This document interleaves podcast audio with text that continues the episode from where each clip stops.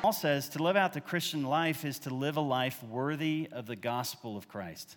Because, see, in the middle of this letter, there's a hymn. Some call it a poem. It's a poem about the identity of Jesus and what he's done for us. That he who is in very nature God, Jesus, did not consider equality with God as something to be grasped, but he made himself nothing. He took on the very nature of a servant, being found in human likeness and being found in appearance as a man. Jesus humbled himself and he became obedient to death, even death on a cross. And Paul takes that theme at the center of the book and essentially says we are to live out our life as a pattern of Jesus' life. That Jesus didn't look to his own interests, he looked to the interest of others. And so, as Christians, we do not look to our own interest. Instead, we live a life looking to the interest of others. Jesus did not consider equality with God as something to use in his life. He didn't see his status as something to impress others with. Rather, what he did was he humbled himself. He set aside all the things that the world gave him as a place to stand upon, in a sense. And instead of holding on to those things and using them for his benefit, he set them down and he became a servant. Now, the challenge is that in that is that for us, though we are not in the very nature God, we constantly grasp at being equal with God. Just like Adam in the Old Testament, uh, Adam was created in the image of God, but what he wanted was equality with God. He wanted to be God. And so when God said, Trust me, Adam said, No, I'm going to trust myself. Well, Jesus, who was in the very nature God, he didn't hold on to that, use it for his own benefit, but rather he humbled himself and became obedient to death, even death on a cross. And Paul says we are to follow this pattern in life. Now, in part, to do that, the main thing we need is we need to know Christ. The Christian life is not knowledge for the sake of knowledge, but rather faith. And the idea of faith is not just belief intellectually. Rather, the idea of faith actually has also the idea of faithfulness. That when we believe in who Jesus is, it shows up in our life in action. That when we trust that He truly is who He says He is and He's done in us what He says He has done, that results in a new kind of life. And see, that's the pattern that Paul is setting out for us in this book. So, as we jump into this, and uh, I really encourage you to grab a Bible and follow along, because what I'm going to ask, I'm going to pray in just a moment, really for myself more for, than for you. But as I go through this, I really want you to listen and allow the Spirit of God to use His word. And when there's something that just strikes your heart, would you just write that down? Now, don't write in our Bible that's in front of you, unless you want to take that home, and that's a gift to you. Uh, write it down, because as we go through this, we often don't have an opportunity to hear an argument from God, to hear a message from God from beginning to end. And so, as I, get, I start going through this, I really want to ask you, through the power of the Spirit, to listen. What is the Spirit of God saying to me? What does He want me to hear? And when you hear that, you need to write it down. And I'd love to hear back from you. If you want to send me an email, my email address is jason at bergenparkchurch.org. I would love to hear back from you as to the verses or what God has kind of impressed upon your heart as we've gone through this uh, that He is speaking to. So, would you take that opportunity? Would you grab a Bible? Would you turn on your phone? Follow along with me now. I got to warn you the version of the Bible that I've memorized doesn't exist anymore. Okay, it's the old NIV. It's the 1984. You may have one, right? Some, yeah, some of you are still holding on to it. I, when they discontinued it, I went out and I bought 10 of these things uh, because I knew you couldn't get them anymore. But, anyways, if you follow along with me and you say, you know, he got it wrong, no, I'm not quoting from the ESV or the new NIV. This is the old thing. So, anyways, and in this, also understand my goal is not perfection, it's to allow the Spirit of God really to flow through this and to uh, speak to us. So, something a little different. Can I pray for myself and pray for you as we walk through this together? Let me pray.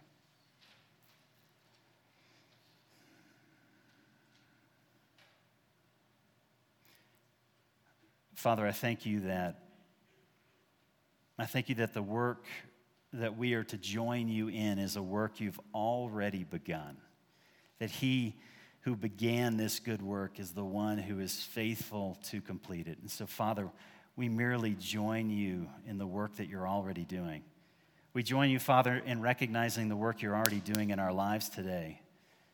That, Father, through the Spirit, through the gospel, we have come alive to Christ. We have been born again. We've been born anew. And so it's the Spirit and the Word of God that is working in us to change us and transform us.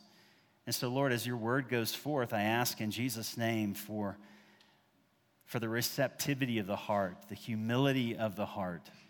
That, Father, you oppose the proud, but you give grace to the humble. In Jesus' name, give grace to the humble. Father, allow my fears, my weaknesses uh, to be submitted to your power so the power of Christ may dwell in this moment in a way that results in life and truth and transformation. Father, thank you for your word and the truth that you've given us. Guide us in this time in Jesus' name. Spirit, speak. Amen. I thank my God every time I remember you. In all my prayers for all of you, I always pray with joy because of our partnership in the gospel from the first day until now, being confident of this, that he who began a good work in you will be faithful to complete it. You know, it is right for me to feel this way about all of you because I have you in my heart. For whether I am in chains or defending and confirming the gospel, all of you share in God's grace with me. And God can testify how I long for all of you with the affections of Christ Jesus. And this is my prayer that your love would abound more and more with knowledge and depth of insight, in order that you may discern what is best and be pure and blameless, filled with the fruit of righteousness that comes through Jesus Christ to the glory and the praise of God. Now, I want you to know, brothers, that what has happened to me has really served to advance the gospel. For it has become clear throughout the whole palace guard and to everyone else that I am in chains for Christ. And because of my chains, most of the brothers in the Lord have been encouraged to speak the word of God more courageously and fearlessly. For some preach Christ out of envy and rivalry, but others out of goodwill. See, the latter, they do so in love, knowing that I have been put here for the defense of the gospel. The former preach Christ out of selfish ambition not sincerely, supposing that they can stir up trouble from me while I'm in chains. But listen, what does it matter? The important thing is that in every way, whether from false motives or true, Christ is preached. And see, because of this, I will rejoice. Yes, and I will continue to rejoice, for I know that through your prayers and the help given by the Spirit of Jesus Christ, what has happened to me will turn out for my deliverance. I eagerly expect and hope that I will in no way be ashamed, but will have sufficient courage so that now, as always, Christ will be exalted in my body, whether by life or by death. See, for to me, to live is Christ, and to die is gain. If I am to go on living in the body, this will mean fruitful labor for me. Yet what shall I choose? I do not know. I am torn between the two. I desire to part and be with Christ, which is better by far, but it is more necessary for you that I remain in the body. Convinced of this, I know that I will remain. And I will continue with all of you for your progress and joy in the faith, so that through my being with you, your joy in Christ Jesus will overflow on account of me. But whatever happens, whatever happens. Conduct yourselves in a manner worthy of the gospel of Christ, so that whether I come and see you or only hear about you in my absence, I will know that you stand firm in one spirit, contending as one man for the faith of the gospel without being frightened in any way by those who oppose you. For this is a sign to them that they will be destroyed, but that you will be saved, and that by God. For it has been granted to you on behalf of Christ not only to believe on him, but also to suffer for him. Since you're going through the same struggle you saw I had, and now hear that I still have. If, hey, thanks for the help. You have any encouragement from being united with Christ if any comfort from his love, if any fellowship with the Spirit, if any tenderness and compassion, then make my joy complete by being like minded, having the same love, being one in spirit and purpose. Do nothing out of selfish ambition or vain conceit, but in humility. Consider others better than yourselves. Your attitude should be the same as that of Christ Jesus, who, being in very nature God, did not consider equality with God as something to be grasped, but made himself nothing, taking on the very nature of a servant. Being found in human likeness and being found in appearance as a man, he humbled himself and became obedient to death, even death on a cross.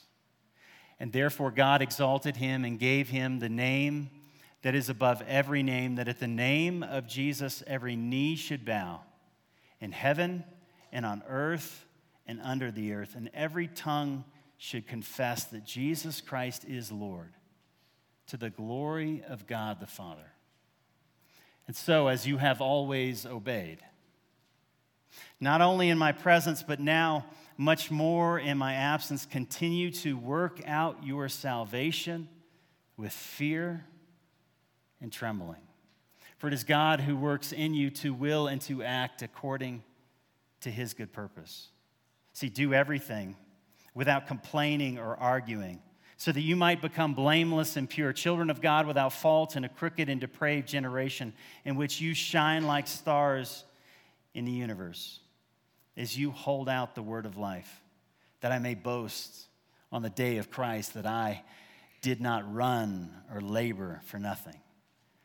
But even if I'm being poured out like a drink offering on the service and sacrifice coming from your faith, I am glad and rejoice with all of you. And so you too should be glad and rejoice with me. Now I hope, I hope in the Lord Jesus Christ to send Timothy to you soon, that I also may be cheered when I receive news about you, for I have no one else like him who takes a genuine interest in your welfare. For everyone, looks after their own interest, not those of Jesus Christ. But you know that Timothy has proved himself because as a son with his father, he has served with me in the work of the gospel. I hope, therefore, to send him as soon as I see how things go with me, and I am confident that I myself will come soon. But I think it is necessary for me to send back to you Epaphroditus, my brother fellow worker, fellow soldier, who is also your messenger, whom you sent to take care of my needs. He is distressed because you heard he was ill.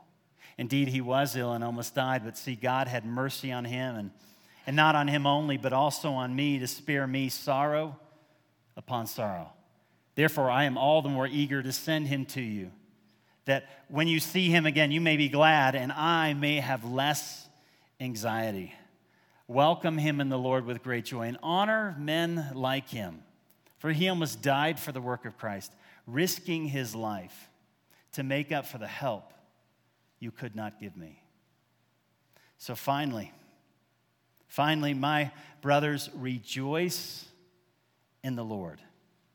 It is no trouble for me to write the same things to you again, and it is a safeguard for you. Watch out for those dogs those men who, who do evil, those mutilators of the flesh. For it is we who are the circumcision, we who worship by the Spirit of God, who glory in Christ Jesus, and who put no confidence in the flesh. Though I myself have reason for such confidence. Circumcised on the eighth day of the people of Israel, the tribe of Benjamin, a Hebrew of Hebrews, in regard to the law of Pharisee as for zeal, persecuting the church, as for legalistic righteousness, faultless.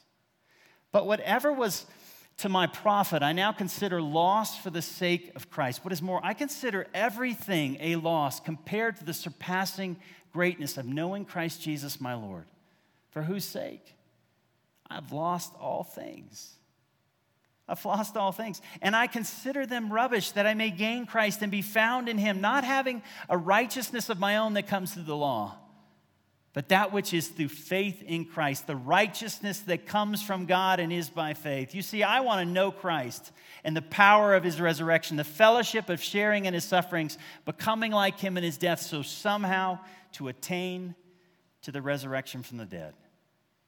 And not that I've already obtained all this or have already been made perfect, but I press on. I press on to take hold of that for which Christ Jesus took hold of me. My brothers, I forgot this last line because this is where I was going to end. I do not consider all that stuff, but whatever Christ Jesus, amen, that's it.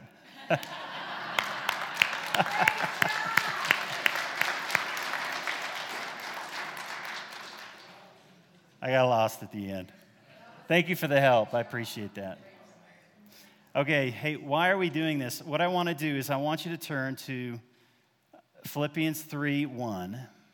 And this is the inspiration. In Philippians 3 1, he says, Finally, my brothers. Now, he's not saying finally because the book's about to end, right? There's two more chapters, so it's kind of a long finally. But he's saying, Rejoice in the Lord. In chapter 4 4, he says, Rejoice in the Lord. Again, I say it again, rejoice.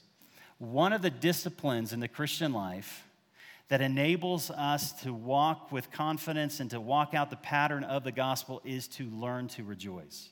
Now, let me warn you rejoicing is not about happiness, it's not about simply a feeling, it's not just a mental reality. Rejoicing is a discipline. What I just displayed for you today, hopefully effectively, is the discipline that is required to rejoice in the Lord. Now, what do I mean? Rejoicing, it is a discipline.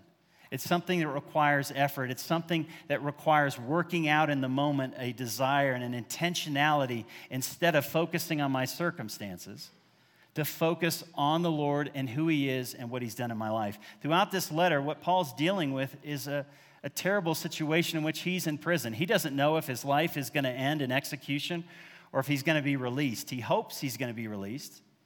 But he's walking through circumstance after circumstance. And then the church is going through persecution and struggle and difficulty because they're in a Roman colony proclaiming that Caesar is not Lord. And when you're in a Roman colony proclaiming Caesar isn't Lord, but rather the Messiah, Jesus, the King, is Lord, you're going to be persecuted. And Paul says, hey, don't be afraid of them. Rather, when fear comes, you know what you need to do? Rejoice. What does that mean? You have to have the discipline of rejoicing in the struggles of life so that Christ becomes more real than the fears and the challenges that you're facing. You've got to learn the discipline of rejoicing. You know, it's interesting when you look at the life of Jesus, this is what I find fascinating about him many things. But in that moments of difficulty, when hardship comes, whether he's in the temptation in the wilderness or when he's on the cross, he bleeds scripture.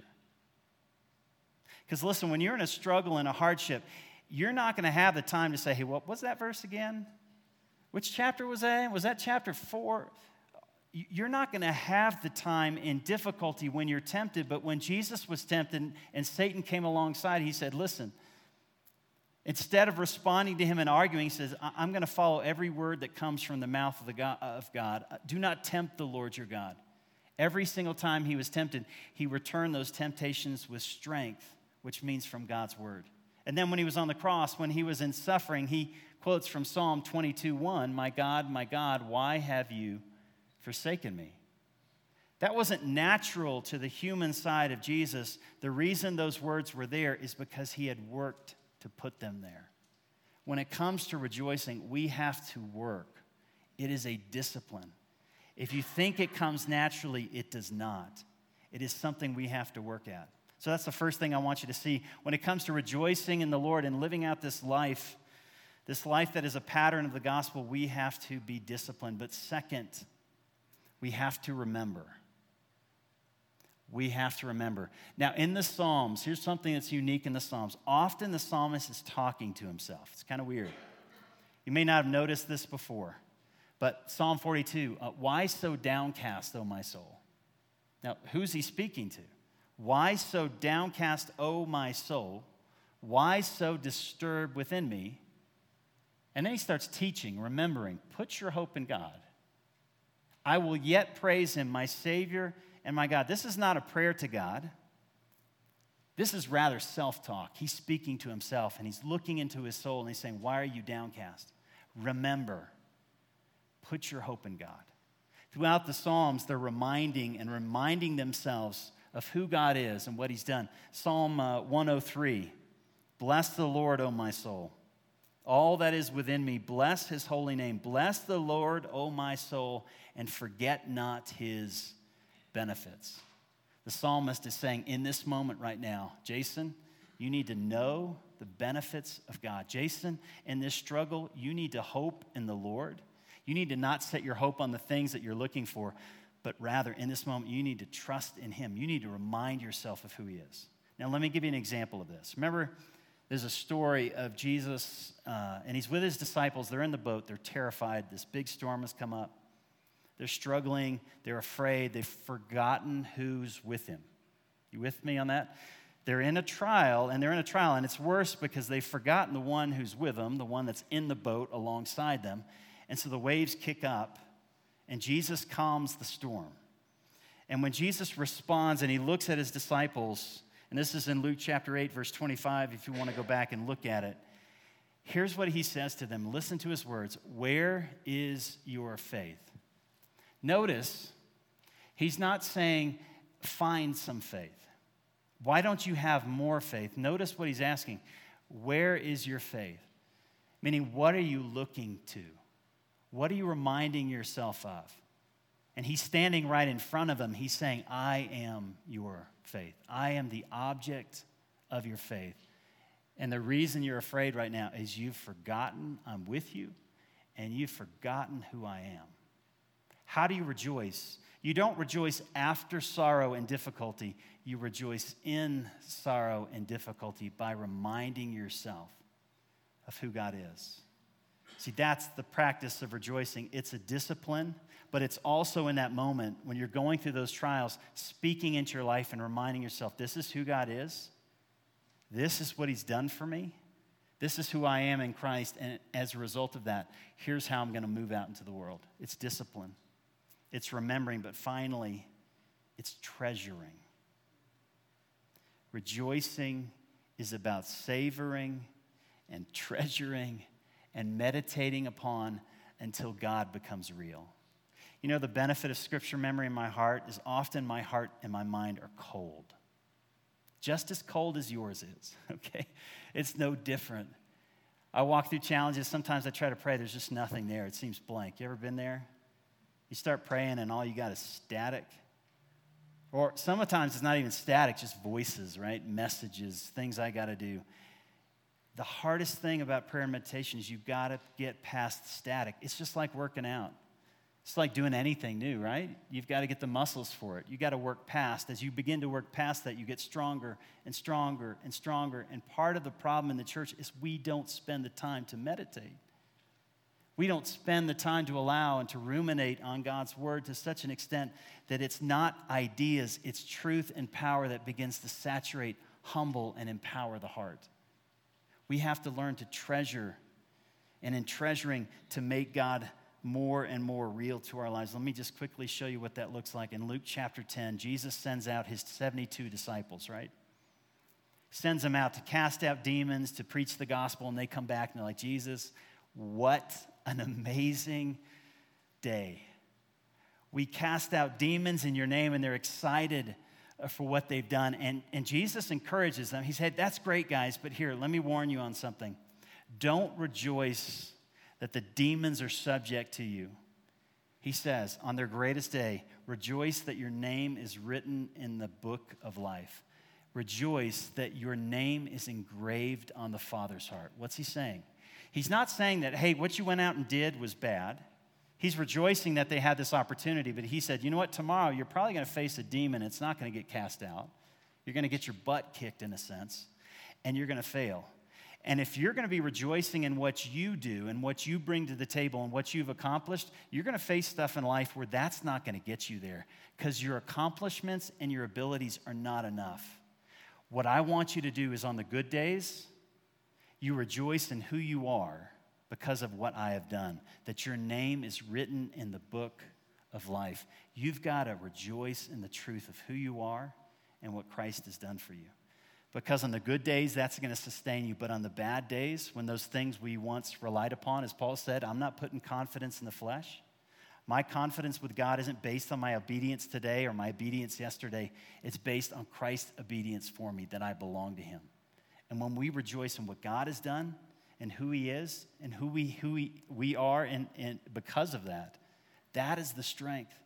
That's the strength that melts the heart. It changes the way we see and allows us to move out into life with confidence. Not confidence in what we've done, but confidence in what He has done. Hey, the only thing I want to share with you is, is let's begin to work. You don't have to memorize books of the Bible. If you want to learn to do that, I'd love to. Sh- it's actually not that difficult. I'm not that smart. And I am not that good at memorizing. It's actually a very, very simple process that I could teach you if you want to learn that. But this week, would we just, whatever verse it is, whatever it is, would you take that time to allow that discipline of meditation, of allowing that discipline of remembering, and allowing that discipline of savoring to be what captures our soul and drives us forward? You guys with me? Hey, thanks for being patient with me. Let me pray for us. Father, as we're about to celebrate uh, communion, we come to this table because you welcome us. And that, Lord Jesus, we come with so many weaknesses. I thank you for the words of Paul that he was not afraid of weakness because in weakness, the power of Christ can be displayed. So often in our world, Father, we're trying to portray perfection towards others. We're trying to take all those rough edges of our lives and just present ourselves in a picture that's not even real. But Christ, you've come in and you've transformed us, and you continue to transform us, and all the ugliness of life, the brokenness of life, Lord, as we surrender to you and we are humble to you, that's where your power, that's where your presence, your transformation unleashes itself in us. Not simply in our competence, but Father, as we surrender and depend upon you. And so, in Jesus' name, as we come to the communion table today, would we set aside those things that we're trusting in? Father, maybe those things that we're relying upon and treasuring too much, the things of this world or the things we've accomplished, would we set them aside? And like a man finding treasure in a field, would we sell all we have, buy that field, and just rejoice that we have Christ and we are in Christ? And Father, in that we have, we have your spirit and presence with us. So as we celebrate this morning, Father, meet us here in Jesus' name. Amen. I want to invite those to come forward who's going to be serving communion this morning. The way we do this is through a process called intinction as the Lord leads you. Please come forward and they'll present the cup and they'll say, This is uh, actually present the, uh, the bread and they'll say, This is Christ's body broken for you. And they'll present the cup and we take the bread and dip it in the cup and they'll say, This is Christ's blood that is shed for you. We do this with an attitude of reflection, an attitude of seeking to um, surrender our will to His. So when the, when the time is ready, when the Spirit leads, please come forward and let's celebrate what God has done together. Oh, yes, thank you. And also, if you'd like to stay seated where you are, uh, Gerda's in the back, and if you raise your hand, she'll also come and bring those elements to you. Thank you, Gerda.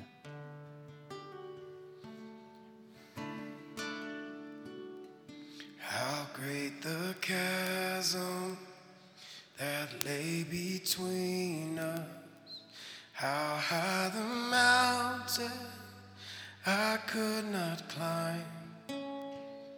In desperation, I turned to heaven and spoke your name into the night.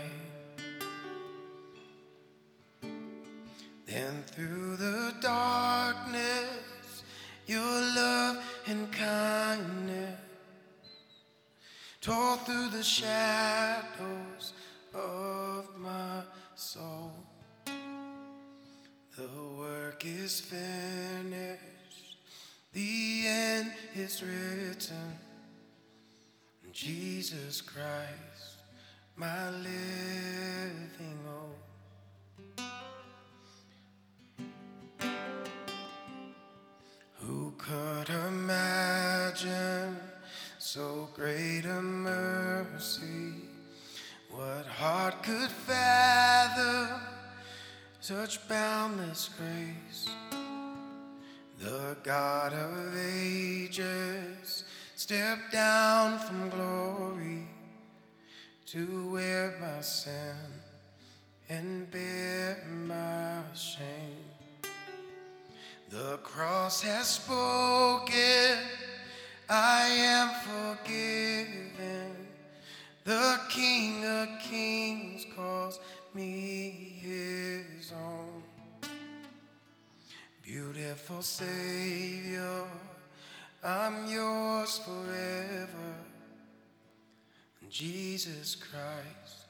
my living hope.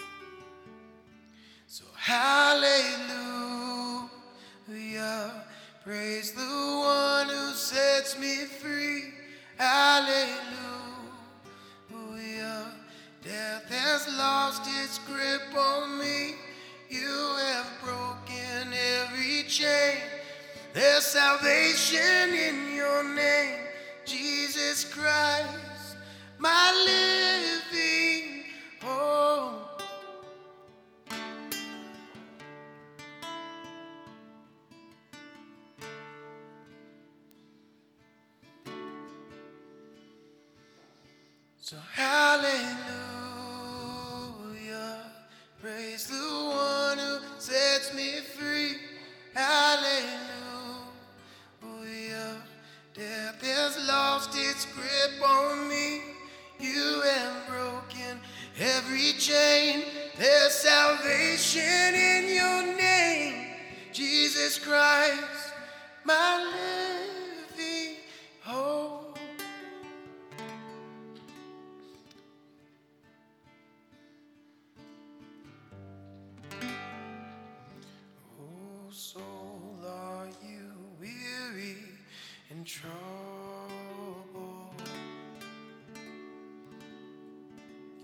Stand and sing, Turn Your Eyes Upon Jesus. So turn,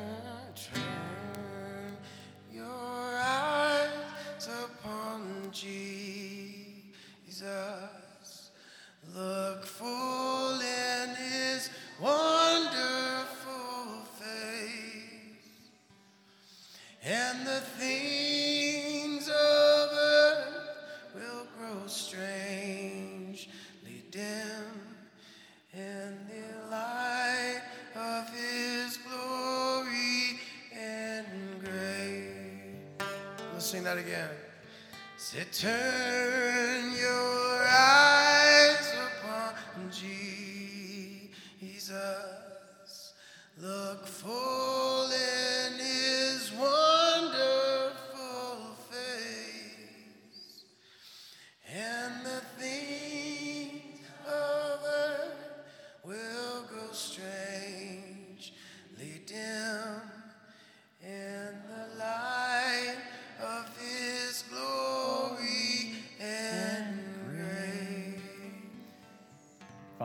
said to us, Come and follow me, and I will make you fishers of men. Father, this week may it be the grace of our Lord and Savior Jesus Christ, the empowering, the filling love of God the Father, and the empowering presence of the Holy Spirit that enables us, Lord, this week just simply to follow you, to trust you, to obey you. And Lord, in that,